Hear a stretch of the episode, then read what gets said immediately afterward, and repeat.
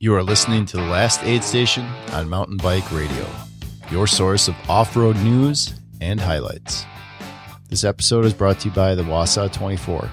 It's a 6, 12, and 24 hour mountain bike race on July 30th to 31st at Nine Mile Forest in Wausau, Wisconsin. You can head over to wausau24.com. That's number 24. So Wausau number 24.com for more information. They are offering up 15% off for listeners. You only have a few days left. It's good until July 15th. If you type in the code July 15 at registration, you get 15% off.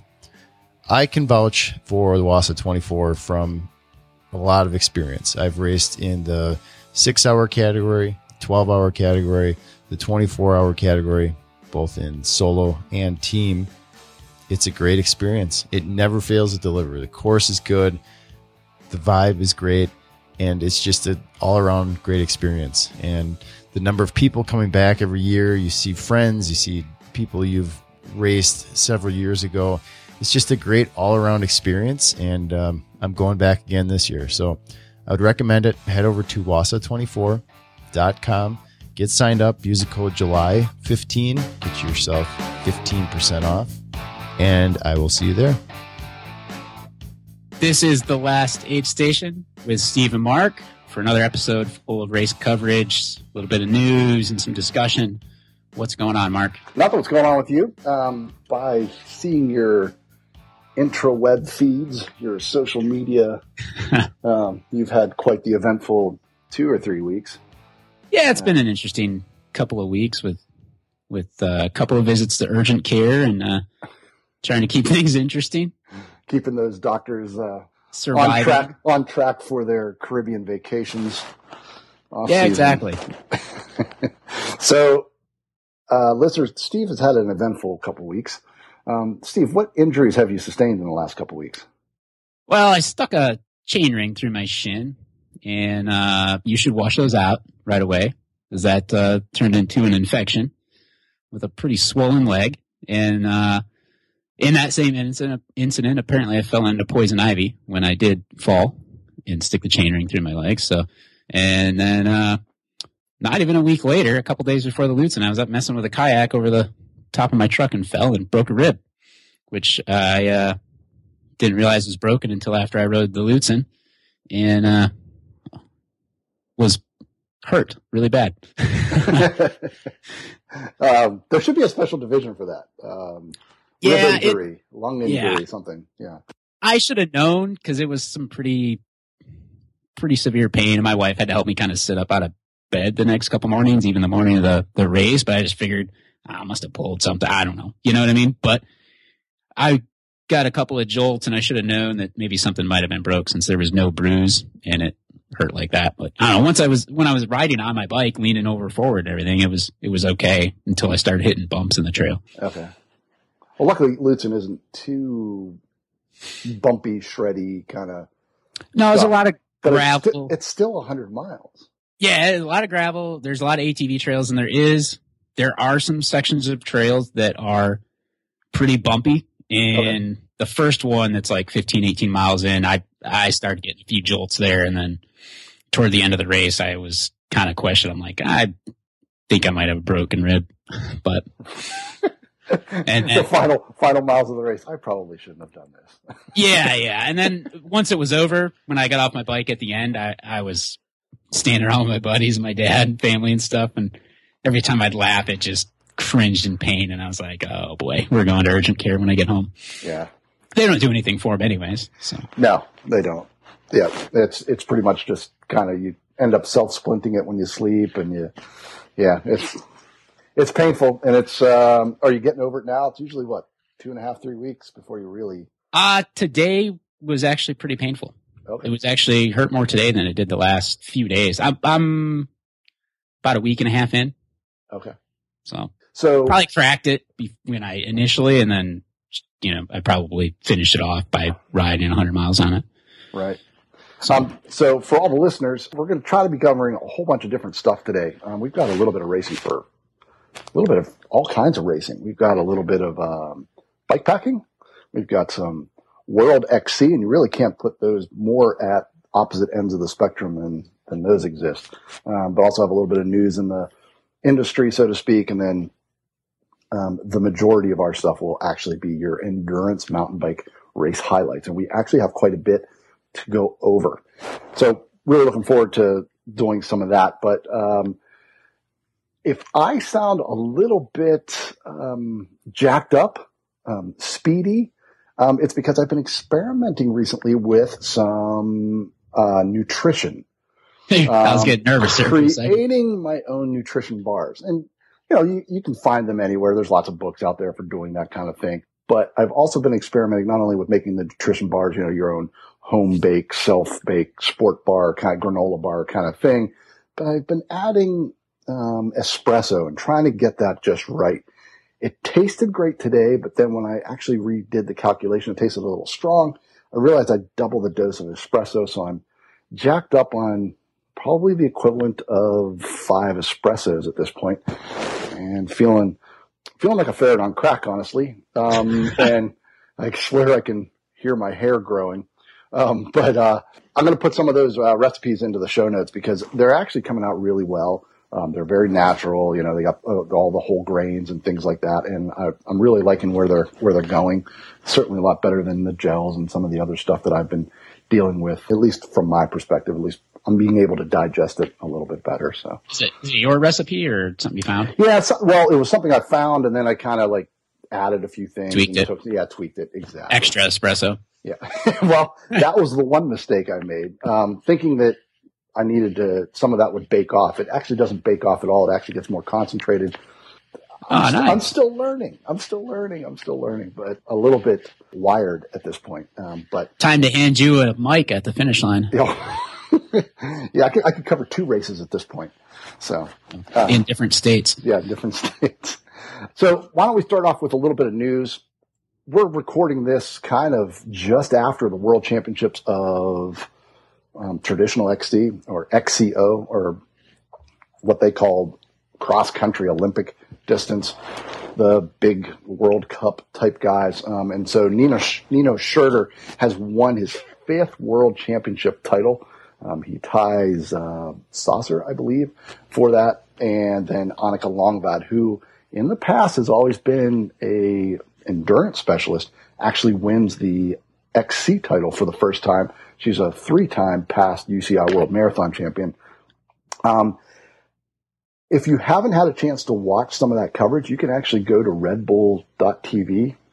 I believe that's the address, um, and watch a replay of the whole race. Red Bull has really stepped up their game this year in covering the World Cup of uh, mountain biking, and you can actually go back and watch the rest of the season also. But some really good racing at the World Championships this year.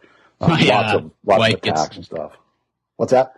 My wife gets nervous with that because my kids will turn the Red Bull TV on on the, the Apple TV and watch the uh, the Rampage stuff. Oh yeah, Yeah, my six year old thinks it's great. My wife just gets a little nervous about that. yeah. Yeah. There's some sports on on Red Bull that um, uh, defy explanation how someone even came up with that idea.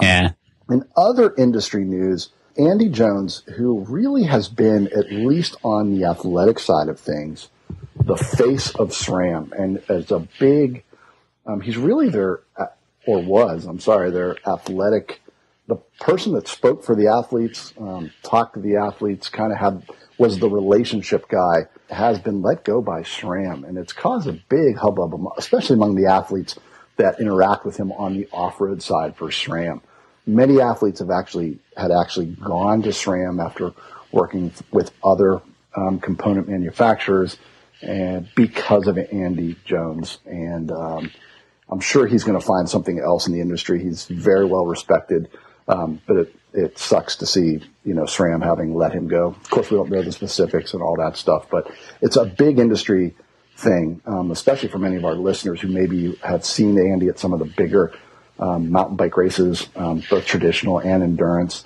Um, he's always there, like the the big big events, Pro XCT and Sea Otter and things like that. And he's the reason that many switched over to um, SRAM to begin with. Is a great guy, always was great face to face, knew what the athletes needed, knew what the athletes wanted, and was also a very nice guy in that he would actually work with competition um, athletes that are sponsored by their primary competition and actually assist them in getting whatever they would need so the athletes could continue to race or train and things like that. Really sucks to see him go from SRAM, but like, like I said, he's got quite a reputation and I'm sure you'll see him move on in the industry to something maybe even bigger and better. So, um, Tour Divide has finished, or at least for some of the racers, there are still some racers out there on course. It started the first week of June, and now we're 30 days in or so, and you've got many of the many people still finishing it. The more the people that have toured it, um, but um, in the Tour Divide this year, 2,700 miles, 200,000 feet of climbing um, with a grand apart. Ridiculous. Early. Yeah, it's it. I mean, at that point, why even keep track? Um, but Mike Hall, um, who is well known in endurance circles for his wins nearly everywhere and anywhere, he raced the uh, race around the world. He's won uh, the Trans um, America, the Trans Am. Um, he has done. He's won the Tour Divide in past years, and was actually targeting this year to do the Tour Divide to try to break the record. In the years that he's done very well in the Tour Divide, they've had um, some reroutes and things, and so they weren't official course records. Last year, of course, um, with that three up uh, kind of sprint to the finish, they had set a new record, and now they were looking to see if maybe that record could be broken. And um, Mike Hall, who uh, hails from the UK, did just that. Now, Mike Hall is the guy that won the Trans Am last year, and if you've seen the uh, the documentary Inspired to Ride. He's the guy that does extremely well in that race, but he um, employs a different strategy because many people look at him as to be the guy to figure out the strategies and they tailor their pace after him. He employs different strategies. Occasionally, he'll actually leave behind the group and then pass them, you know, hoping to gain an advantage by passing them when they're sleeping or passing people at a speed that they can't maintain. Um, this year, he, he led it straight off the front, right from the gun. Short portion in Canada, was the first one into the continental United States through the first half of Montana before Josh Kato, who won this event last year, was following him very closely. Now, Kato would actually end up sustaining an injury with an encounter with a pickup truck and would end up dropping out of the race. But behind Kato was Chris Plesko, who is sponsored by Last Aid Station Friends um, 9250. And Plesko kept it relatively conservative at the start, remained within striking distance for the first week. But Hall, who is notorious for minimizing his sleep, maximizing his on bike time, would later relate that he felt it was a nearly perfect run and not one that he regretted any lost time. He felt that in past attempts at the Tour Divide record, that he has always felt there were periods where he was riding too slowly or he was taking too much time off the bike or not maximizing his time on the bike. But he felt that this was nearly a perfect run. Um, and he can't imagine a better year for the record with the exception of some early race rains while they were still in Canada. Um, but he left, left most of it out on the trail. He hit Antelope Wells, New Mexico border crossing in 13 days, 22 hours and 51 seconds or 51 minutes and he's the first person to go under two weeks and averaging just a hair under 200 miles per day.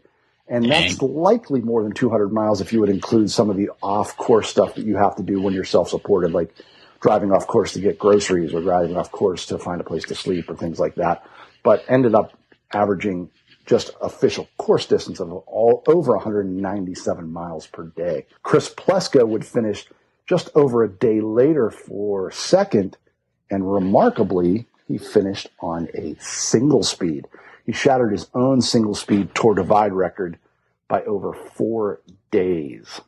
Dang. Um, is there a lot of, is there some hike a bike then with, with the single speed? Often, or? well, no. Um, a lot of it is, is relatively it's relatively graded road. Um, some okay. Of the stuff, some of the stuff that ends up being hike a bike is due to snow um, across some of the elevations that perhaps oh, okay. in some years don't have.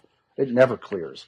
Okay. Um, Third would be a gentleman's time with Kevin Jacobson and Sofiane Sehili of France in just over 16 days. They would tie right across the line after they'd ridden several of the days prior to the finish together. Guy Martin, uh, big celebrity racing this year um, from MotoGP and motorcycle racing fame, finished in just over 18 days.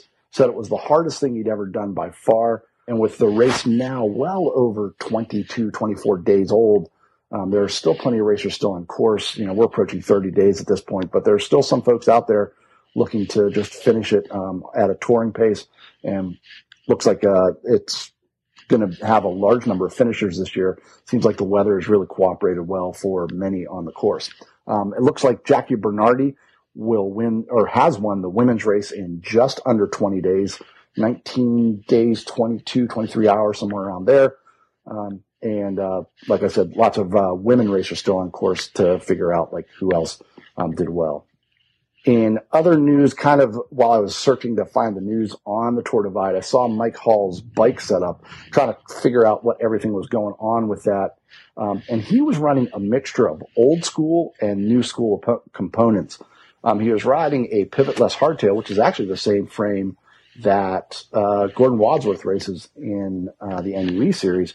Um, he was riding XTR Di2 components, so actually raced on electronic components in the Tour Divide carbon wheels from Reynolds, uh, which were, he was actually using enduro wheels for durability, but they were carbon. They're 28 millimeters wide, getting that big wide platform. Um, very minimal, actually a very sparse backpack setup, or as Rich Dillon would call it, a minimalist homeless man in a hobo cycling contest. Definitely doing that. Um, he was matched with the old school components, like he was using a Brooks saddle and standard mountain bars, no aero bars at all, which you would often see on the Tour Divide. You actually see some aero bars. He elected not to use any of that. Um, so he elected a very sparse technology setup. He only used a spot tracker and a GPS. He didn't track other racers on the course while he was racing. Um, very minimal cell phone usage. Didn't do a whole lot of that. Didn't worry about others. He was out there for himself to see how fast he could push it. And push it, he did under 14 days. It's to me absolutely ridiculous. So, um, so that's what happened at the Tour de Divide. Yeah. Um, so big congratulations to him. Uh, in other ultra endurance racing news, at the Trans Am race, uh, which is the road equivalent of the Tour Divide, it stretches from Astoria, Oregon to Yorktown, Virginia. Now, generally, we're not going to cover that kind of stuff on the last aid station, but I wanted to mention it because Lael Wilcox, who holds the women's record in the Tour Divide, chased leader Sarah Hammond and Stefan Strike for a large portion of the race after things had settled down, ceding over 150 miles to the leaders in the first third of the race. She moved into second when Hammond had some navigational issues. Then just in the foothills of Virginia, just a day's ride from the finish, was passed by Strike going in the opposite direction. And he had been having some increasing problems with his GPS. Strike would turn around, realizing it was error, and the two would race together for several hours, alternatively, each pushing the pace, unable to drop the other at various points of the race. Strike would then ask Wilcox as they approached 100 miles to go if she wanted to ride into the finish together, creating a co ownership of the title in 2016. Wilcox's answer no, this is a race. And before again trading surges with uh, Strike, um, Wilcox would finally get a gap that Strike could not answer. Wilcox would push that gap out even further in the closing miles to win by over two hours in a time of 18 days, 10 minutes, the fastest time ever ridden on the Trans Am for a woman, the first American winner the fastest American winner in the three or four year history. And so Lael Wilcox, who last year had a bit of a, uh, she got a heck of a name for herself because she raced the Grand Depart, um, did, was the first woman in the Tour Divide to finish. And then three weeks turned around and said, I can do it faster and went and did an ITT, an individual time trial of the Tour Divide again just three weeks after finishing the Tour Divide and set another Holy record. Smokes. So uh, Lael Wilcox, anyhow, wins the Trans Am race. And I know a lot of people that are into the bike packing thing, um, road or or off road, follow Lael. And uh, but anyhow, she wins the Trans Am race this year. um, pretty impressive, honestly. Yeah, I, I thought I saw something about that, uh, the dialogue there about this is a race uh, Yeah. out on post or something. So Yeah. So um, I, I just it it's astonishing to me. So 4,400 miles self-supported from west coast to east coast. I'm not sure how much climbing it is. I'm sure it's enormous amount. But in addition to that, she was averaging almost 280 miles a day um, holy smokes. uh, for eight, almost three weeks. So um, pretty impressive. Um, before we get into the all the different races and things that are going on, the one race that I will not be covering this week is the Bailey Hundo. Now, the Bailey Hundo actually occurred a couple weeks ago. It actually occurred on the same day as the Lumberjack race in the NUE series. But the Bailey Hundo this year, um, a bit of a catastrophe as far as the leaders go. Um, I started hearing a buzz about what was going on in the race far earlier than I should have about the race finishing, given the time distance between me and Colorado. Initially hearing of a large portion of the front of the field being directed off course by a course marshal. Um, now, we here at the last station, we don't want to just read results and it seemed like everybody there at the race was having their own misadventure of some sort or other. Only 52 riders officially finished the 100 mile course after 160 entrants. Additionally, not only do we have the course issues, there was also some environmental issues with uh, extreme heat uh, that was not predicted for the day. Um, I don't know what to say. I can't find stories other than dismal ones affected by the course issues including NUE series leader Dylan Johnson, Josh Tostado, Dan Durland, Nick Gold, Taylor Lideen, Ian Spivak, and a host of others. Now, some of these top contenders withdrew after being found so far off course and including the heat. They were worried about fueling and hydration strategies and things like that. A few, including Lideen and Spivak, um, finished it, though it's hard to say what their deficits would have been otherwise. Um, many on the site said it was there was a lot of chaos on the course. Looked like a bomb went off in the front half of the field with riders retracing routes to backtrack to get back on course. Other riders perhaps unknowingly shortcutting the course. Um, I don't want to be inaccurate with how things transpired. And even though the result will count for the NUE, it may affect results in the overall s- series potentially. It's really difficult for me to report on a race that had these kind of events imploding Yeah, it's the race from within. And uh, so I'm, I'm, I'm just going to not, I mean, the race, the race results are out there for anyone who wants to search for them on the internet. They're out there, but I, I have no idea how those races transpired. And, you know, with big time deficits and differences between the leaders in all the different categories, um, it's just really difficult for me to report on. And so that's why we won't be reporting on how things went down at the Bailey Hundo. Yeah, I think the, I mean, I, I didn't hear about it. You were, you were telling me about it, but the, the, the bigger thing with that is, is there might be some people that are going to have to pick up another race now, right? Right. Yeah. And it, and it, really stinks for the guys out on the That, that's really the news there. the West Coast because they don't have as many to choose from as the guys on the East Coast necessarily. Um, you know, they sometimes the four that are out there, um, when you ca- include Cascades and things like that, um, uh, you know, you just, I don't know how it's going to affect the results in the end. Um, Yeah, that's too bad. yeah, it's too bad. So. The Iron Mountain 100K. Now, there are several races across the country that hold that name. Um, this is one that takes place in Damascus, Virginia, and it's a legendary race here in the southeast and mid Atlantic regions, and a big one on the endurance calendar. It's put on by Chris Scott and the Shenandoah Mountain Touring Group. And this race takes place in south central ish Virginia or western Virginia, um, right at the corner of where Virginia, uh, Tennessee, and North Carolina all come together. And this race is on some raw, old school mountain bike courses over some very rugged terrain. Rudy and rocky is the easiest way to describe it, but it's a lot more than that also. This race is often a race for Virginia racers from the area to race against Pisgah racers who often ride on very similar terrain versus the occasional Pennsylvania racers coming down from the Michaux and Rothrock areas who race on very similar edgy, rocky um, mountain bike trails. This race takes a very grassroots feel, and it's not the big scale productions of some other Chris Scott races like Shenandoah uh, 100 or Wilderness 101. Though Chris Scott does not cheat the riders out on some great support throughout the race um, and putting all those little details to put on a great race on some very challenging terrain. Now, in the men's race, a neutral rollout onto the Virginia Creeper, Creeper Trail, which is kind of a rail trail, um, brought the riders to the first section of single track and the climbs to the top of the ridgeline. Now, the trail they entered um, consisted of very rocky, washed out trail, climbed for several steep pitches that took the riders nearly 60 minutes to navigate the entire climb.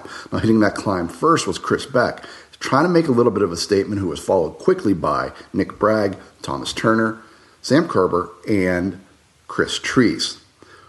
Once on the top of the ridgeline, the rolling trail included some tight turns, some rocky ridgeline riding before eventually reaching aid station number one, where the leaders had been reduced down to just three Kerber, Turner, and Trees. Now, this group will be shown to be the big selection for the men's race as they continue to ride together through the next 20 miles of trail. Forest roads, and even a little bit of pavement. It was on one of these technical trails that Kerber began pushing the pace as each rider picked the best line on the complicated trails. In an instant, Turner was off his bike to fix a drop chain that left him dropped off the back of that group. Turner would chase back for several miles, finally reeling in a steady roll in Chris Treese, who had been dropped by Kerber, and Kerber was now further up the trail. Trees and Turner would put some go through the chime checks, but they were showing that Kerber was putting in some padding into that gap, and Turner decided it was now or never and put in a big effort to try to chase back, putting Treese on the back foot and headed off in front of in front of Treese, dropping him in the process in search of Kerber. With gaps dropping with every time check he received, Turner was optimistic in getting a chance to finally see Kerber before the finish but it was not meant to be for Turner, who would follow Kerber into the finish line down by less than a few minutes, with Treese just behind, completing the podium. In the women's race, inside the top 15 of all racers to the top of that first big technical climb was Megan Corral of Rare Disease Cycling. But with Ann Pike chasing her for most of the day, it would take consistent racing to remain out in front. Now, Megan Corral would race with a combination of strong climbing and the abilities to race downhill, very well shown in previous weeks where she had won the Pisgah Enduro. A little waxing and waning on that time gap through the midpoint aid stations left the race a little bit up in the air until a growing time gap on the final portions put Corral likely too far out in front to be caught late in the race. Megan Corral of Rare Disease Cycling takes the win over Ann Pike, again showing some big improvements from Ann this year over an already consistent podium finisher in past seasons. So, what have you got for the Czech 100? Yeah, the Chequamegon 100. Yeah. You know, a lot of people are familiar with the uh, the Czech 40 uh, Fat Tire Festival in the fall up in Wisconsin. Uh, the Czech 100 happens in the spring, not associated uh, at all, as far as I know and uh, it's a little bit lesser known of a race, but I'm told it's a I'm told it's a really good one. Uh, I'm told it's a pretty tough race, and uh, it, it's the same weekend as Lumberjack, which you know is is actually quite a distance of a drive because you got to drive around Lake Michigan to get to the Lumberjack over there in Michigan. Right. Uh, but it is a draw from the Midwest, and uh, it's the weekend before the Lutsen 99er, which is another big draw 100 mile race out here in the Midwest in Minnesota uh, that I'll, we'll talk about later. But uh, now, for do the find, Czech do you one, find any of those guys do both races back to back, or pretty much not really? Um, you know, I bet if I went through it, I think I probably saw some names. There's always somebody. I know there was a. Oh, geez, there was a guy in the 60 to 69 age group for the Lutsen that had done the lumberjack the weekend before. You know, oh, wow. So, uh, so, the lumberjack even piles into that grouping too. So wow, that's three. Yeah, it does. Yeah. Yeah. I mean, because the lumberjack is, you know, it's north, uh, northwest Michigan. So, yeah, I mean, it's, it's a completely drivable get to race, you know. The, the Lutsen's the one that's actually the furthest out of the way because it's up on the North Shore. I mean, it's only an hour from Canada. So, but, um, but yeah, the uh, I, I, think it was either a 250 cap or 350 cap, and there's two races. There's a short and long race at the the uh, the Czech 100, but uh, there's a lot of good riding out there too. Some great trails, and uh, but anyways, the uh, there was uh, there was a few leaders got missed some turns and whatnot, but you basically had Dominic Talerco and Brendan Moore lead out the gravel real early, but then they missed a turn uh, that went into some new unfamiliar single track. Uh, after they got turned around, they ended up going into the woods around 10th place, but then they worked their way back up to the lead after about 10 minutes. Uh, they ended up out front alone again, missed another turn, costing them another 10, 15 minutes. Took them another 15 minutes to work their way, you know, all the way back up through traffic again to get out front. Um, Brendan Moore had to pull back a little bit after some back issues and then was ready to pull the plug at oh, but soft pedaled on. Dominic Talerco took another wrong turn near OO that put Moore out in front of him. Talerco got back on course, caught back up with Moore at uh, Machua Trail. Moore was still fighting a little bit of back issues, but he was getting better and he hung on to Talerco's wheel till the uh, turnaround point.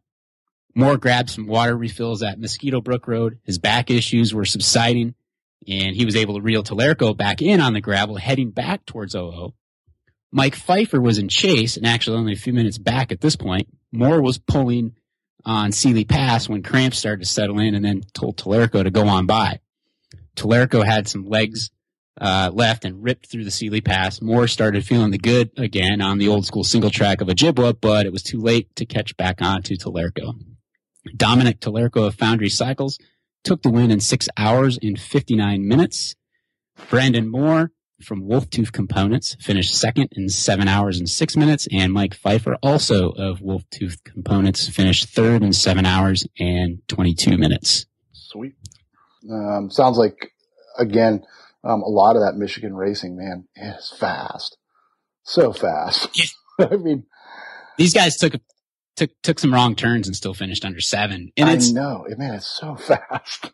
And I've I've been told too that it's that it's a pretty tough course. You know that it's not easy ride. And I've ridden some of the like the Rock Creek Loop. I think it's Rock Lake or Rock Creek Loop out there. It's it's one of the IMBA Epic loops, and it's it's a little rugged. You know, I mean, it's there's some rocks and roots, and it's it's not like you're you're not you're not flying through there. So. I mean, he's.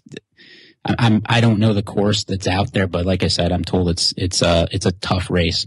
Yeah. Yeah. So. Yeah. All right, off to the. Can you hear that thunder in the background? A little bit. It's okay. uh, it's yeah. awesome. Yeah, it's pretty awesome. it's, it's not my stomach. you hungry, Mark? Yeah, I actually am across the ocean now at the UCI World Championships for mountain biking in the marathon distance. Course was a single loop for the men, 90 kilometers with over 3,100 meters of climbing in the French Alps, headquartered in the town of Laissac, France.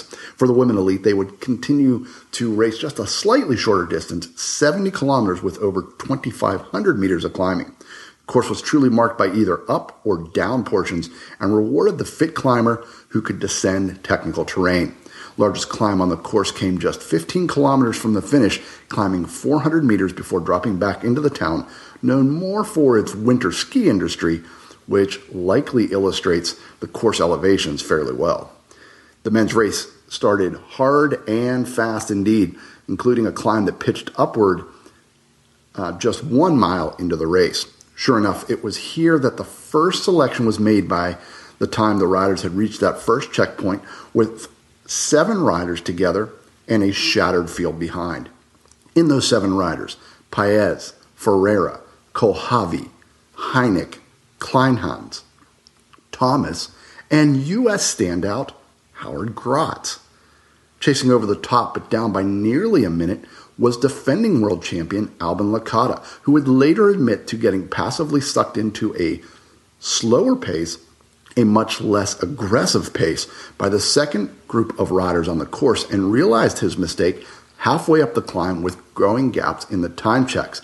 He eventually would set off to reduce that deficit by the first checkpoint and had brought it back to a much more reasonable gap by the top of that climb. The race continued with just five out in front remaining together, having dropped Kleinhans and Thomas through attrition in a flurry of accelerations that put the marathon pace looking more like the pace of a World Cup XC race. The top five continued as Grotts, Hynek, Paez, Ferreira, and Kohlhavi.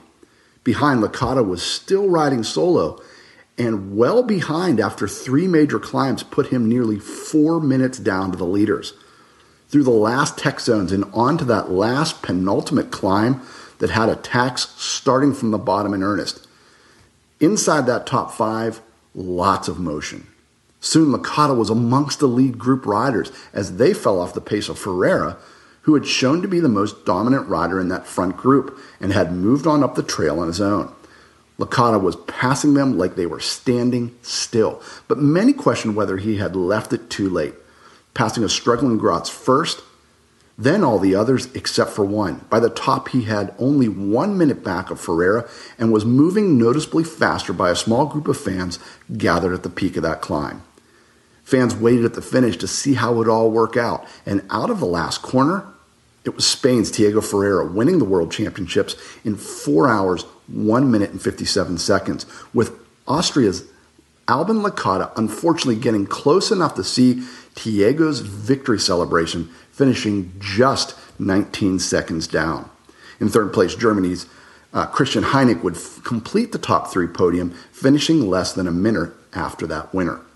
In other race placings, Howard Grotts would finish eventually ninth place, four minutes down, having spent the majority of the race through nearly 80 kilometers in that front championship lead group. Jeremiah Bishop would finish in 23rd, 13 minutes back, and Todd Wells would finish the day in 48th. In the women's race, again, a definitive selection was made on that initial climb.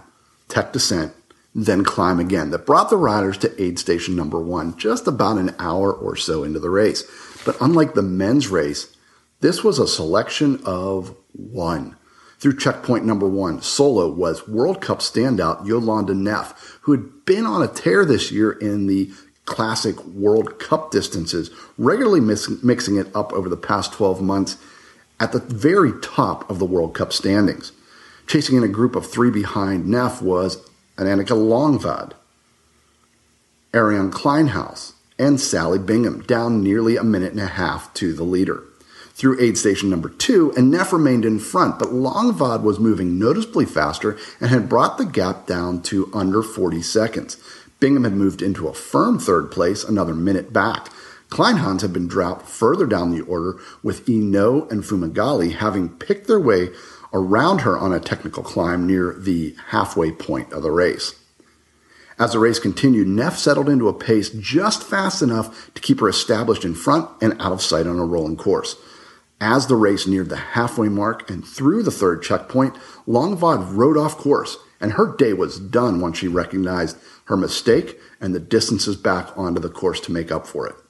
Back up front, Neff continued to grow her lead out to over one and a half minutes through the final aid station in Tech Zone as the course climbed that penultimate climb. It was through this last section that confusion reigned as the men's race rejoined the women's race on course, and Neff believed she had been passed by a rider and put her back in second place. Actual second place on course, Bigham continued to ride a very steady and fast tempo that kept her well in front of a small chase group behind, and her gap to the World Cup superstars Neff more than a little bit reasonable. At the line, Jolanda Neff would cross the line first and had to be reassured several times that she had indeed won the race despite her doubts. Second place to Sally Bigham, just two and a half minutes down, and third place to Sabrina Enaux, another three minutes back. The uh, it'd be awesome to go over there and ride. I've always wanted to go over. They have um they have races over there that exceed the production and the number of racers um, that Leadville has, and they race in the Alps, and they're actually much longer. They're they're races that are, you know, over um, 200 kilometers, and some of them are really really well attended. Um, and I would love to go out there, uh, go out there and do it. They they race very similar to what the NUE does, uh, but they the race of the pros race with the um, the general, you know, athletes, weekend warrior kind of things, but they, they actually let the pros actually get a hundred yard lead. They actually stage them in a, in a separate corral, so to speak. Um, but okay. I would love to go over there and do some of those races. I mean, yeah. absolutely amazing, you know, terrain and views and oh, you know, yeah. these iconic, you know, passes and stuff that you're racing on a mountain bike. You're not even racing on the roads. You're just racing up these, you know, you know, sheep paths and things like that. I think, I think it'd be unbelievable. I would just love to go there. I don't even have to go over there and race. I would just love to be able to go over there and do, do some riding. So, but yeah, uh, yeah, uh, just, it should be, uh, I don't know, the, all these races just kind of brings on new experiences. So it'd be, yeah. it'd be cool to go over there and uh, experience another, another place to ride. Yeah. Yeah. So. At the Lumberjack 100, this race always turns out to be the fastest race on the NUE circuit, taking place in Manistee National Forest and a local ski resort just outside of the town of Wellston, Michigan.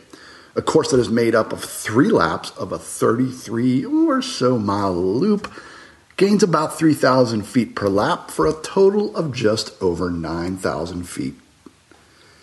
Rolling fast single track with a couple gut check climbs thrown in to frustrate riders is the majority of the course, with an estimated 30 miles of the 33 mile laps being single track or double track trails and dirt roads. Aid stations are situated at the 17 mile mark or approximately halfway through each lap and near the start finish line on every lap. However, only the one located at the start finish line is able to be utilized by racers for personal drop bag type items. Now, this setup has led to a few tactical decisions in the past and moves in past years where riders without support crews were put at a distinct disadvantage due to pit times on a very fast course where seconds could drop riders from a very fast moving group. The race is put on by Rick Plite and the enormous ar- army of volunteers he has there and make this one of the best run events on the National Ultra Endurance Circuit in the field with Dylan Johnson not in attendance and actually racing the Bailey Hundo on the same day out west in Colorado, Brian Schwarm was on hand to repeat his 2015 win and put some pressure at the top of the NUE standings should he win the event.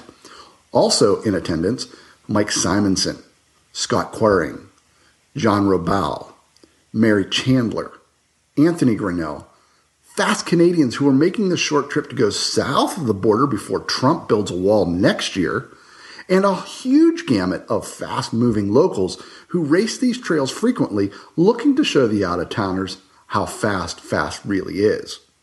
Also not on hand was trans speeder curious Gordon Wadsworth, who continues to experiment with geared and single speed elite racing, but who is out with a percussive skull bongo following a violent misadventure with a gap jump on a recent training ride.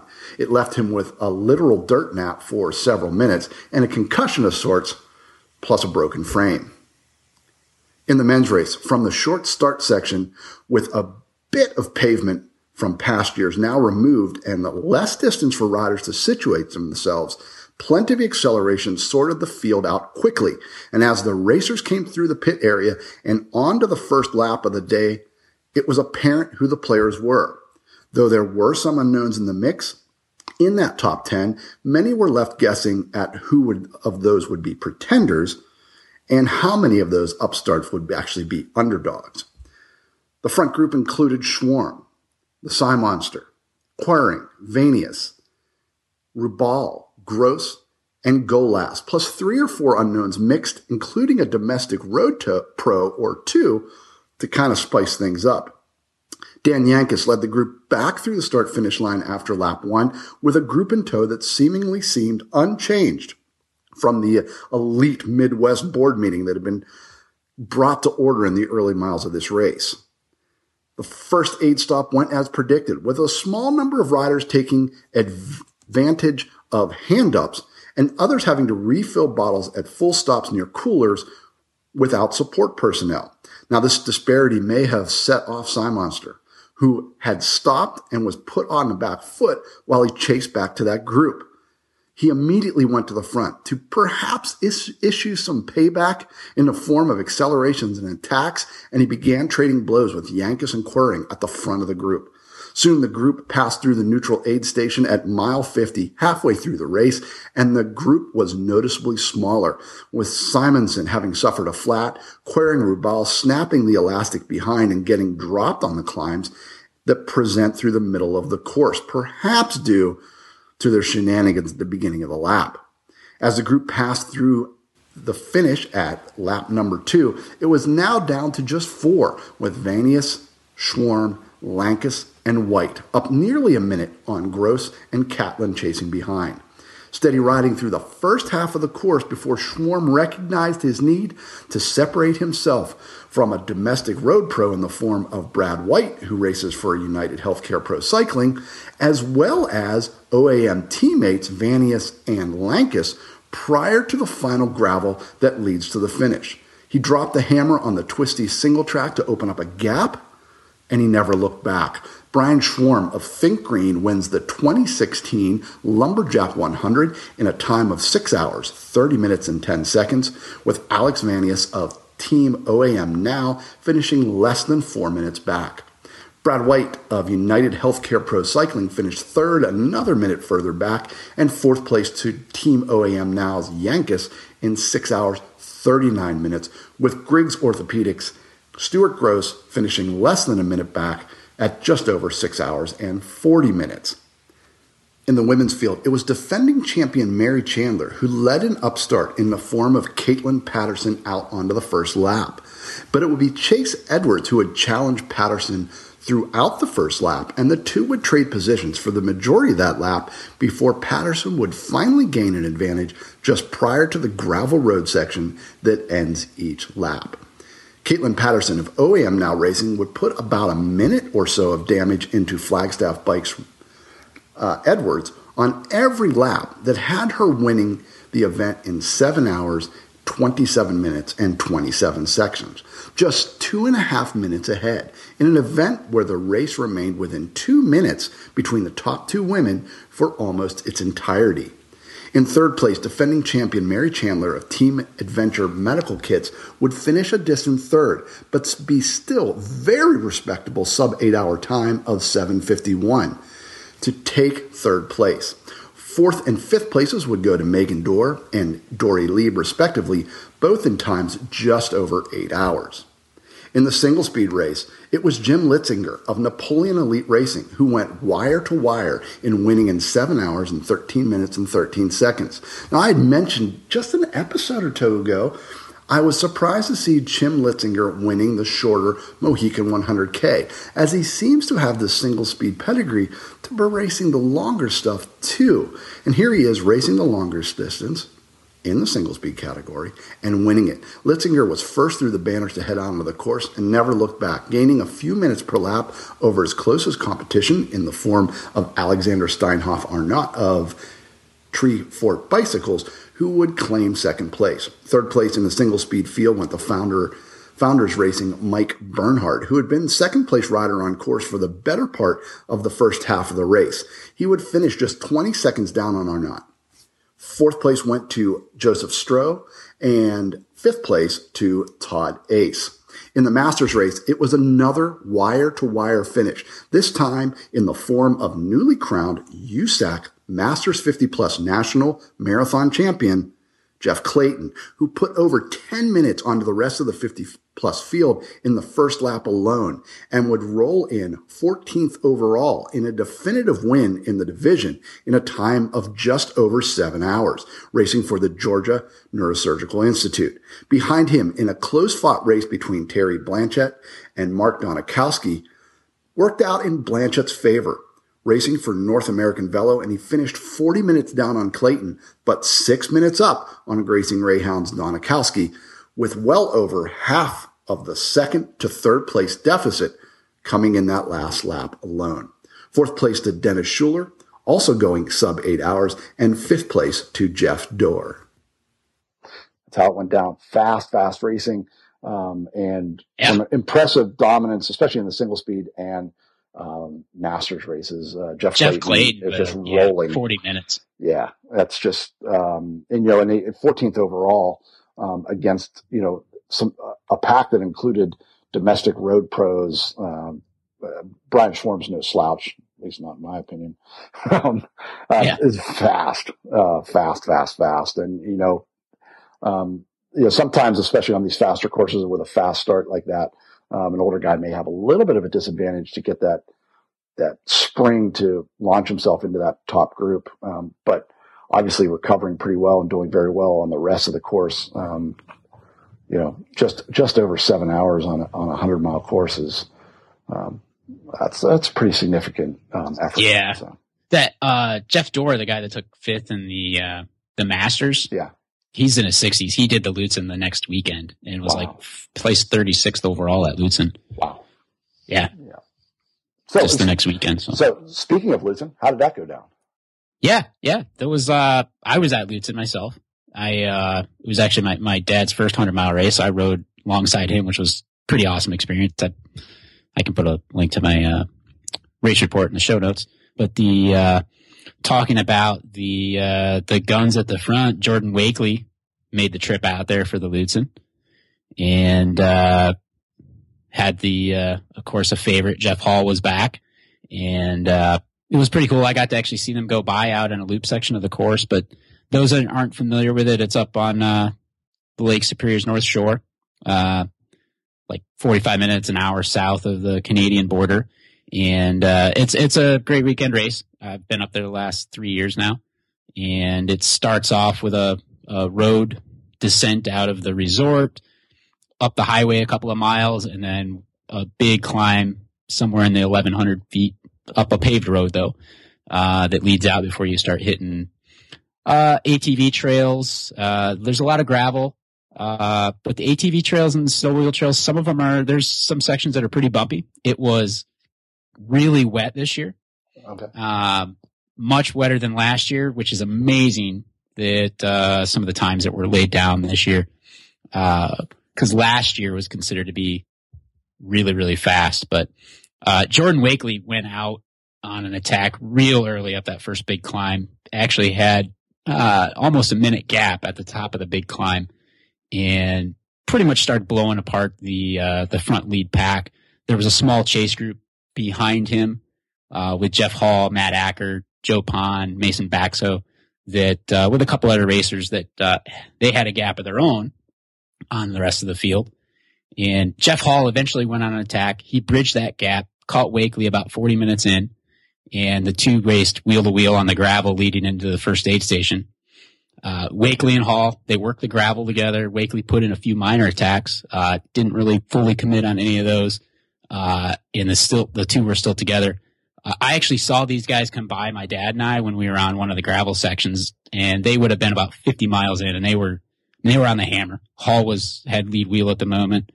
And, uh, meanwhile, the chase group, Matt Acker, Mason Baxo, and Joe Pond, they were starting to break apart. Acker came, uh, by me actually on his lead lap. Uh, he was solo at the time chasing, but there was a pretty big gap. And then Mason Baxo came by shortly behind Acker.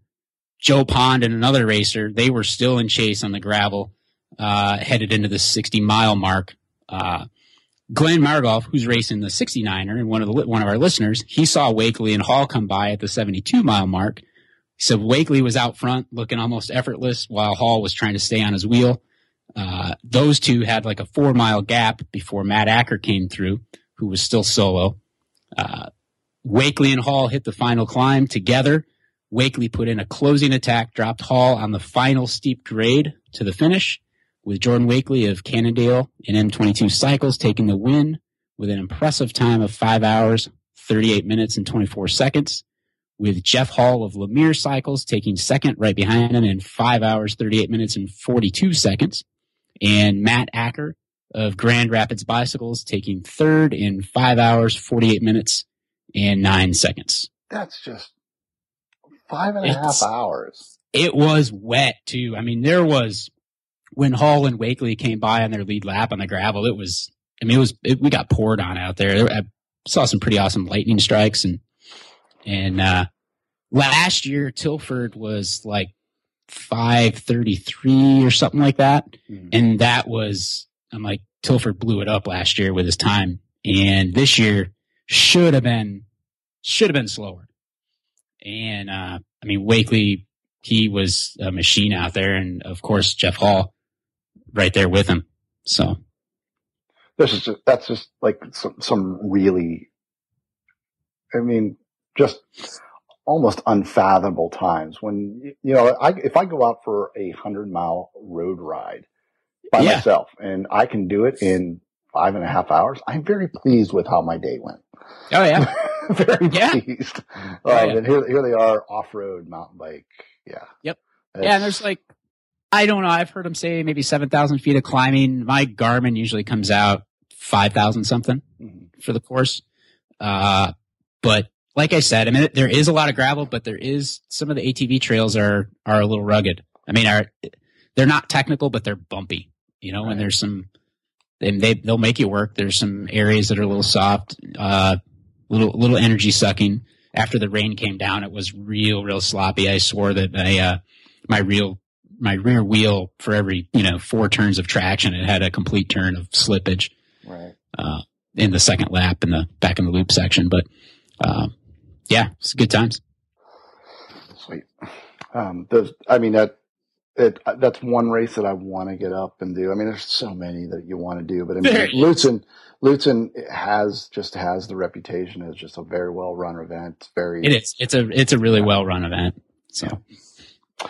um headed out west now to the Carson City Off Road. Of course, Carson City Off Road is race number three in the Epic Rides Off Road Series. It's the final race to determine the series winner with uh, 10,000 prize purse for men and women for winning that series title.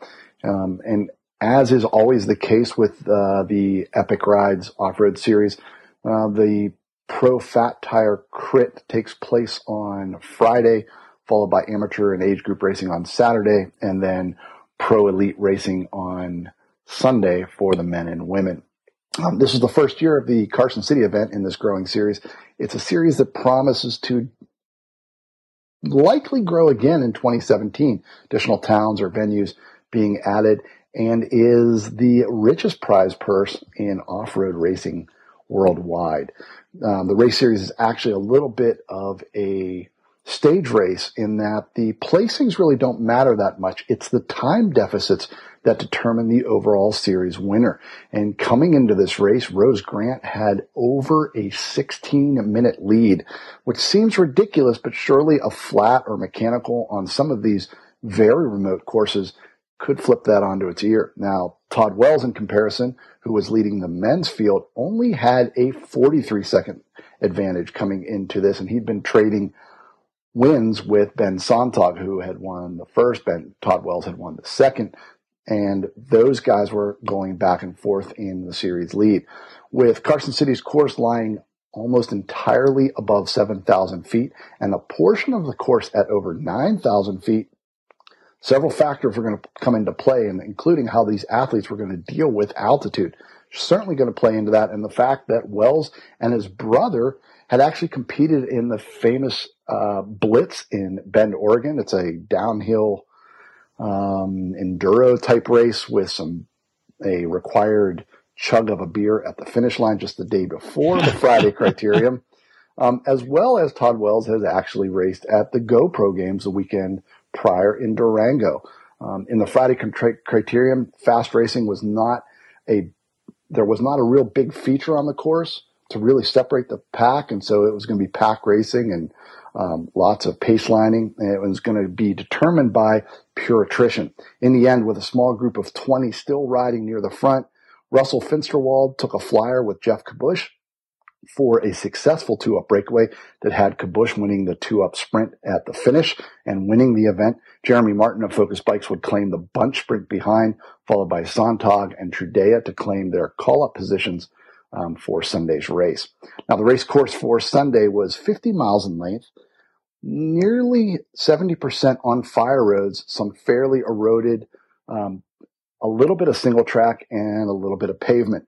With nearly 7,000 feet of climbing at under 50 miles with elevations over 9,000 feet, I think many were predicted to suffer horribly. In the men's race, with a huge climb right from the start, a much more conservative pace was noted than in previous events, possibly due to the elevation, possibly due to conservative pace by the heads of state in the competition for the overall, with Sonntag and Wells watching each other closely.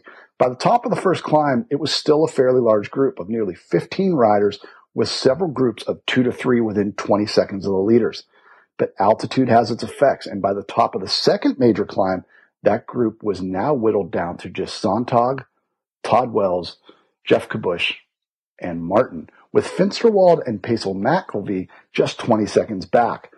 But the bystanders had noted on the course that Kabush was not doing wells on the climbs at altitude and was frequently dangling off the back of the group before slowly dieseling his way back up as the road became less graded.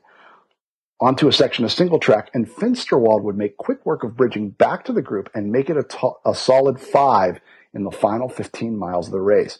Kabush would move to the front of the group as a bit of descending single track emerged with Finsterwald following, and immediately that duo opened up a gap.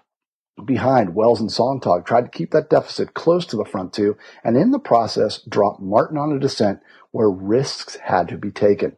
Across a short flat section to the final five mile climb of the day, and Sonntag moved ahead of Wells in an attempt to make up the 45 seconds in the series and to bridge to Kabush and Finsterwald, who were still ahead. Wells would pull back Sonntag near the top as the two caught a fading Finsterwald with Kabush nowhere in sight. Kabush, with a little bit of descending to go, bombed down to hold on for the win. Geoff Kabush of Scott Three Rocks Racing wins the Carson City Off Road in three hours, 18 minutes, and 15 seconds. Just one minute later, Finsterwald, who had bridged back to Wells and Sonntag, entered the final stretch for a three up sprint. Two SRAM Troy Lee Designs teammates against Clif Bar Niners Ben Sonntag but Sonntag got the jump out of the last corner and cruised across the line in second, with Wells right on his wheel and Finsterwald fourth, all finishing just a minute down on Kabush. In fifth place, it would be Focus's uh, Jeremy Martin nearly three minutes later to wrap up the top three men's podium. In the women's race, all eyes were on were not on Rose Grant, the current leader. They were on someone who was attending her first Epic Rides event of the year and likely the favorite in the betting pools in the Carson City Beer Gardens on race day. Katerina Nash was making her appearance at her first Epic Rides race of the year. In the women's Fat Tire Crit, it wasn't long before the group was strung out single file with Stan's No Tubes Rose Grant and Katerina Nash trading pulls at the front that brought the accordion well beyond its breaking point. In the end, Katerina Nash led out the sprint that Rose Grant couldn't come around, and as the two distanced the remaining five women on the front straight to the finish, and they would finish 1-2. Behind them, Margaret Grant, Nash's teammate on the Luna squad, would finish third with Olivia Dillon of Velocio and Amy Beisel of Ride Biker Alliance for fifth to get the call up for Sunday and a starting line position. On Sunday, a conservative pace for the ladies until that definitive start and the top of the three women simply rode away from all the others on the first climb. Hanging with Grant and Nash was Amy Beisel, all three climbing strongly as the three climbed altitudes of over 9,000 feet onto the single track, and immediately Beisel was distanced by the pace of Nash, who had stretched the gap to Grant and was doing her be- who was doing her best to hold on to a technically proficient Nash on the twisty and descending technical single track. Soon, all three were riding alone, and Nash was out of sight. On the final four mile climb, Grant caught sight of Nash riding above her on the switchbacks and began to close, but wasn't enough before another technical descent put back the time that she had gained on the climb. Luna's Katerina Nash wins in three hours, 52 minutes and 50 seconds, with Rose Grant wrapping up the series with a second place for the Stan No Tubes pivot team finishing just two minutes down. In third place, Amy Beisel of Ride Biker Alliance, another three minutes back. Fourth place to Jennifer Smith of Stan's No Tubes Factory Team, and fifth place to Serena Bishop Gordon of Live Giant Factory Team, um, wrapping up the women's top five podium. In the overall series, Todd Wells claims an additional $10,000 check for the overall, and Rose Grant claims the matching $10,000 check for the overall in the women's race. And so that's how the Epic Ride series ended up for this year. I would expect to see Todd Sadow really uh, increasing the number of venues here in the next couple years, and definitely probably see him. Midwest, please. Yes, that would be nice. Midwest. Um, rumors are more uh, Northwest, um, but as we get past this series, and I give Todd some a chance to breathe a little, we're going to get Todd on maybe uh, end of August or so and see where what That'd his awesome. plans are for the future because I think he's going to have some uh, big racing coming on. I would love to see the Midwest. I would love to see the East Coast, um, but I think he's got to kind of allow this to progress organically um, and make sure yeah. that these aren't one-off events and something that's going to continue, um, you know, year in year out for whatever towns are selected for these races. So. Yeah, I mean they got a good following. And there's I just saw like you know you mentioned Jeremy Martin taking fifth. I think yeah. he took fourth at the maybe it was the the whiskey or the Grand Junction, one of those two. Yeah. I mean he's coming out of Quebec. Yep. So yeah, I mean you're seeing you're seeing a lot of the same people. I mean I yep. The, the longer the longer you do this, um, and realize, some of them are traveling some pretty good distances for it, so they got to be a good yes. series. Yes, and and they, they don't necessarily have to be winning, but you, you, I mean, for example, from your neck of the woods, I mean, Brian Motter is he, yep. seems, he seems to show up everywhere, and he seems to do very well everywhere he goes. Um, yep. Yeah, you, you, see the same thing. You know, uh, certainly the guys inside the NUE series also do well outside the series. I'm interested to see um, Keck Baker. Um, of course, he had uh, a new baby in the spring that kind of changed the way his approach was going to be for this year. But now that he's into the season, I think you're going to start seeing him at some of these other races, and not necessarily NUE races. I think you may see him at some of those, whether he makes four or not, or whether he races the 100K, who knows. Uh, but I think you're also going to see him at some other races that are um, standout races in the endurance world that yeah. may not necessarily be part of the NUE. And I'm really excited to kind of see that. But uh, you, you, do see the same guys doing very well. Um, I'm looking forward to see Gordon really get back on the track. I think he, having talked to him a week ago or so, he's going to kind of start concentrating a little more on single speed, mostly because um, if he's going to defend that title, he's got to start doing a little bit, a little bit more on. We're into the season now. Yeah, we're it's, yeah we're yeah. well into the season. He's got one win, um, but you know every other race he's been doing has been doing geared. Hasn't had a whole lot of success, but I think you know he still loves racing single speed. He loves like like said he's just been trying to figure out the whole geared thing. Um, but you know, after uh, doing a bunch of shock maintenance and everything, I and just maintenance, yeah. I found myself two weeks ago about ready to turn into a fully rigid single speeder. Yeah, yeah. So t- tired of messing with stuff. Yep. I mean, I, it's it's just interesting to see how these guys uh, approach their races. Um, other people that are, I'm seeing all the time. I mean, Dylan Johnson is doing. I mean, yeah, you've seen him doing very well in the NUE series, but just this past weekend, uh, finishes fifth at altitude, which he doesn't live at, um, nor does he necessarily train at, um, at the Firecracker 50 out in Colorado. And so, you know, there are people that, that do very well. On, on the women's side, there's always people that are doing well. I mean, Carla Williams has been racing anything and everything and doing well, whether it's gravel or mountain bike or what have you.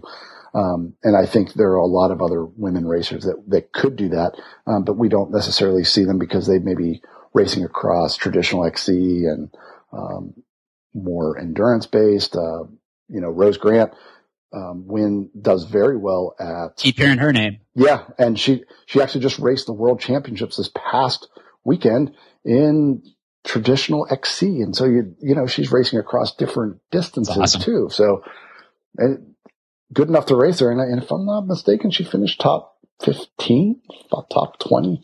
So she's definitely there. And it'll be interesting to see where she places her. Um, interestingly, I actually saw an interview with Annika Langvad, who I had always assumed to be much more, you know, who's the current, who is the newly crowned XC world champion.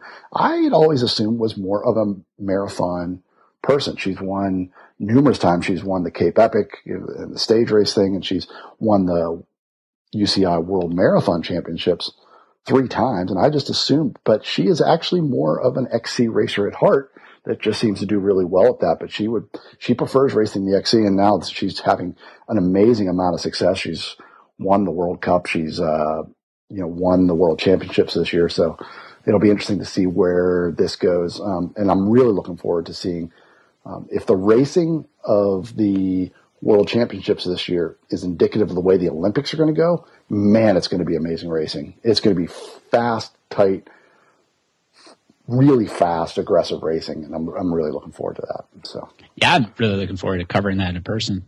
Yeah, can't wait. Um, private jet will be picking us up uh, three yeah. days before the race. Yeah, there you go. Um, I'm, I'm, I'm already talking to Ben about how we're going to stock the mini bar for the flight over, and yeah, all there the little go. details. Um, before we get into um, kind of wrapping things up, as far as the highlights go, we have a couple of discussion points here to go. Um, let's talk a little bit about why you should be, why you should follow mountain bike radio and some of the benefits that are out there. Now, these benefits are almost, a, they really are tailor made for our listeners, the endurance mountain bike racing crowd. What kind of discounts do we have, Steve? Yeah, there is, and this is uh this is for listeners. So there's there's obviously there's uh member discounts and, and right. deals with uh uh with certain companies uh specifically for members. But if you go to you know Mark and I talk about the endurance race calendar that's out there all the time. A new feature that's out there on it is race discounts, and they, we call them our featured races. But if you go there, check it out. We'll put a link in the show notes. In fact, if you go back through some of the old shows, the link's probably in all the show notes. Uh, however, but some races that are coming up, uh, by the time you listen to this, and this one's probably already happening, uh, but the Tatanka 100 is, uh, here. It's, I mean, it's basically by the time you listen to this, it's happening, but that was one of our featured races with a race discount. Uh, the Big Bear is coming up. Uh, and then the Wausau 24 for some 24 hour folks in, uh, Wisconsin is on that list. So if you're interested in some of those races, check it out. Keep an eye on it. I think something that Mark and I will try to do here going forward is, uh, make sure we highlight those races. Uh, anything coming up in the next month, whenever we record, uh, we'll bring it up. But, uh, there's, you know, been another race or so being added to that. It seems like every, uh, few weeks. So keep an eye on that. Yeah, and and these race these races race discounts are simply for our listeners. Just go to that calendar, take a look at the calendar, and the discounts are right there. The, there are additional discounts if you're a member, if you want to help support Mountain Bike Radio, um, and and um, send some money our way um, through like a membership program. You actually get some discounts that actually end up paying for themselves. Truly, honestly, yep. I, mean, I wouldn't be saying that if it wasn't true. But if you're, I mean, literally, you buy um, a couple components that you get discounts for, or um, a couple items you get discounts for, it, it, it almost instantly pays for itself. You help support mountain bike radio, and then on top of that, uh, you get killer deals on some stuff. So it's re- it's really really worth it. And let's face it, as mountain bikers, we spend a ton of money on equipment. Either we're breaking it, or we always want the newest and best. But let's face it, we spend a lot of time, time on equipment, and the stuff that we get from discounts is stuff that um, we all use. It's not, we're not going to have some crappy eyeglass company or something like that. I mean, literally some of the stuff that you get as a member discount includes stuff like, uh, wolf tooth components is one that, um, we, we get, uh, discounts on. I mean, it is well, well worth it. Uh, but check that stuff out and you can actually go on the webpage and check, you know, what kind of discounts you get and what the memberships include and all the different membership plans and programs and things like that. But it's well worth it investigate it because I think it will be well worth your time. And I'm not doing that to sell it. Um, I'm just I'm just doing it. It helps support mountain bike radio server expenses and websites and stuff like that. But yeah, it, it's, it's well worth it. It it it, uh, it is well worth it as a listener. Um, so um, check it out. Yeah, definitely cool. Um, you wanted to bring up a quick discussion topic. So, what was your question? Yeah, and, and this was the, and maybe this is this could probably be a whole nother show, but you know, I, I, I rode the, the Lutsen here recently and, and, uh, um, and I, I went out soft at Mohican and, and a little bit. And there's always that discussion of going out fast, going out soft, whatever it is. And I, I kind of come to the conclusion, Mark, after whatever, seven, eight, nine, ten hours on a bike, you're going to be hurting anyways. Right. And I don't know that I, I don't know that holding back too much at the beginning is really all that detrimental. I guess I'm sure there's a limit to everything. Um, I don't necessarily maybe don't have this. I don't have a power meter. I'm I'm looking into that because I'd like to do some some kind of my own trials and mm-hmm. testing that kind of thing. But um, I kind of feel like after seven eight hours you're going to suffer regardless, and I'm kind of falling in the camp of like I might as well just go out hard.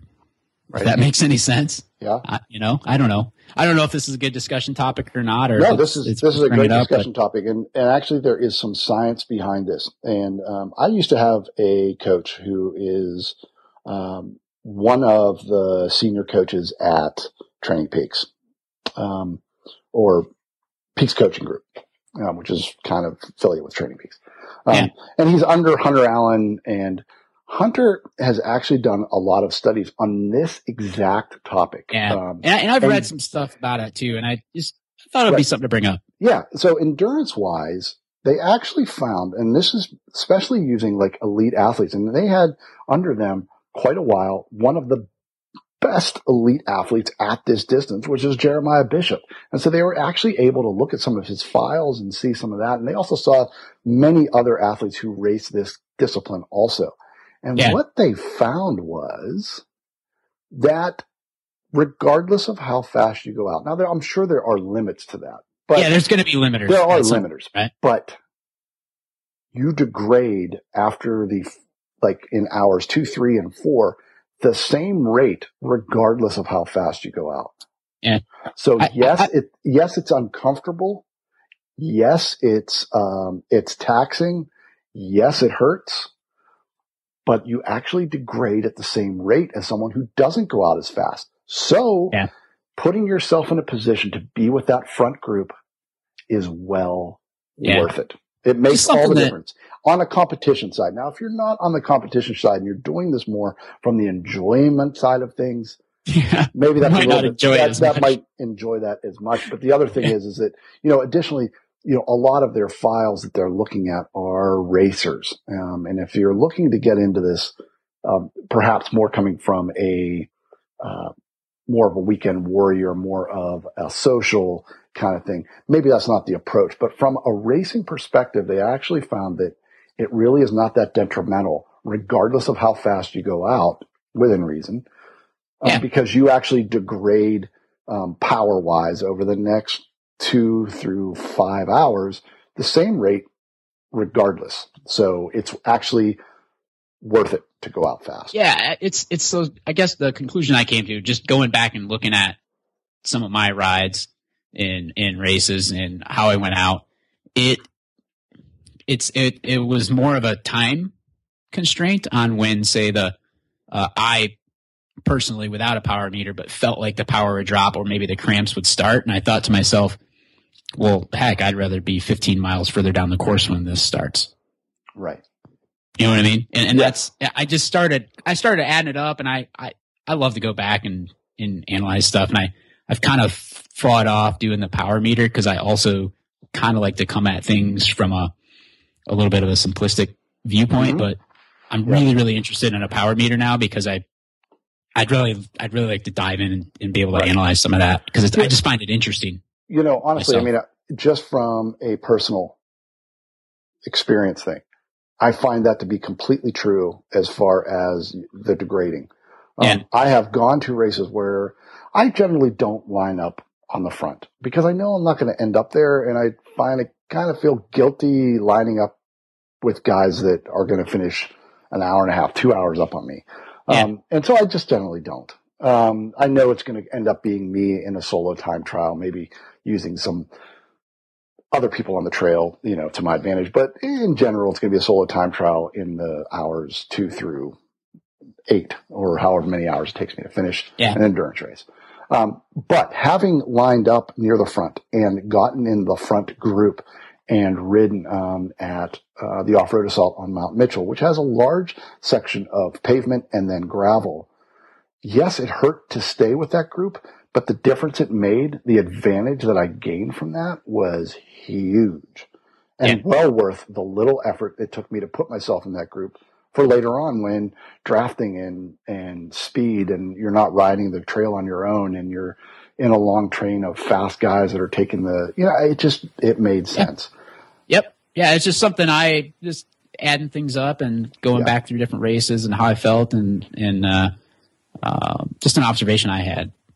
I, I thought it was, I thought it was interesting to bring up. Yeah, it's uh, it's a great discussion, and and again, there are all kinds of I was hoping you'd argue with me or something. no, there's all kinds of like little fingers that can go off of this in a discussion. Like, well, how do you train for that? You know, should you go out? And I actually had a coach that would did exactly that. I would they called them bookends. Um, and but what it is, you go out and you do threshold or above threshold for the first ten or fifteen minutes of your ride, and then settle into endurance pace. And then at the end of your ride, you do the same thing. And so what that does is kind of simulates that big push to get into the group at the beginning of the race, you know, where everyone's trying to get to, you know, decrease the chance of being caught behind a bottleneck or get into the trail first or whatever. And then go out and do your, your endurance ride or your tempo ride at, you know, for the next three to four hours or however you, however long you're going out for. But Depends on the training ride you're going But you always- you don't want to necessarily want to go do that if you're planning to do a Right, bunch of that- right. like hill repeats, right? Because you exactly. But then not the- get anything out of them. At the end, you then go back and Yeah. do that same thing again, trying to hit those same numbers for the last 15 to 20 minutes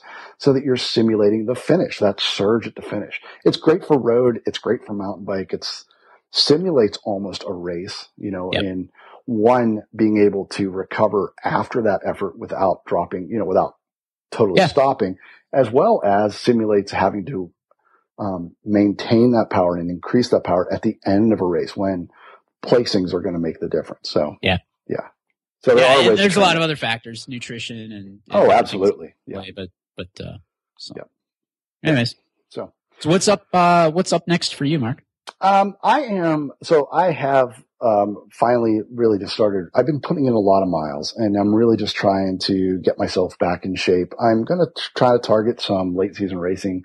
I am not going to announce what races I'm doing because I want to make sure that I am there.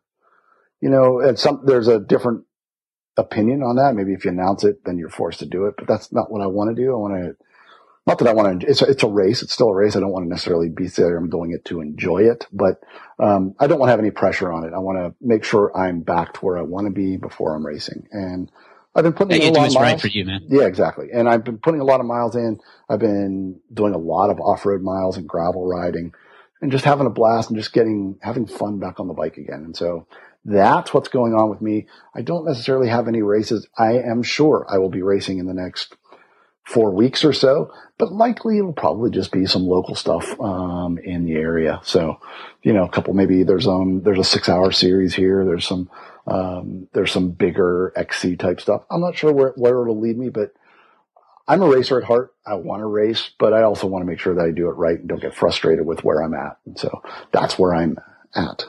Um, and how about you? What's up with, uh, what's up with you? Um, still healing, Yeah, healing I up that, uh, will Fred Foot not be at Tatanka. Yeah. Uh, and uh, the next thing I had scheduled after that was uh, the Maah Daah Hey, and uh, that that's probably pretty questionable. I, it's uh, it's timing wise, I'd probably maybe be at the very point of it just being healed.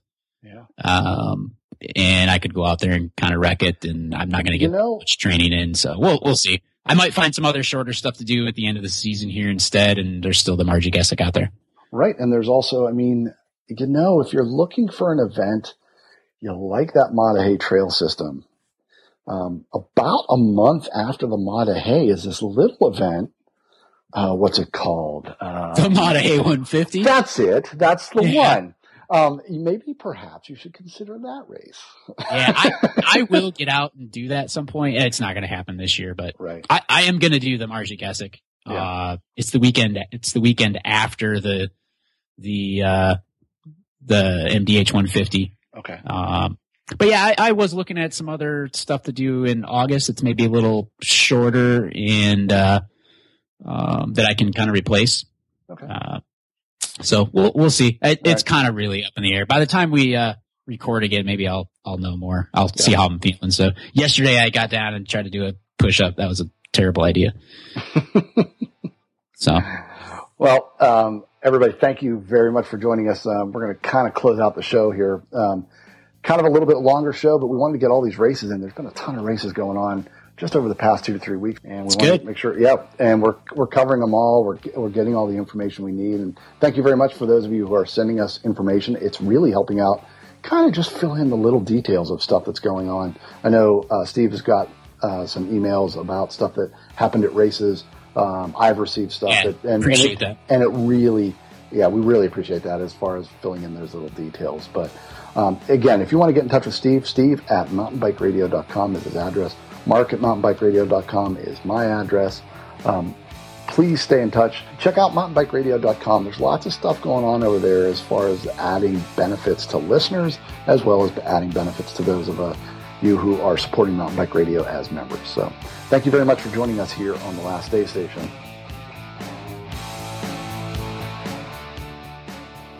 Thanks again to Wausau24 for sponsoring this episode. Head over to wausau24.com and hurry up, people. They are giving you 15% off, but only for a few more days. You have until July 15th to type in the code July 15 into the box at registration and uh, get yourself 15% off.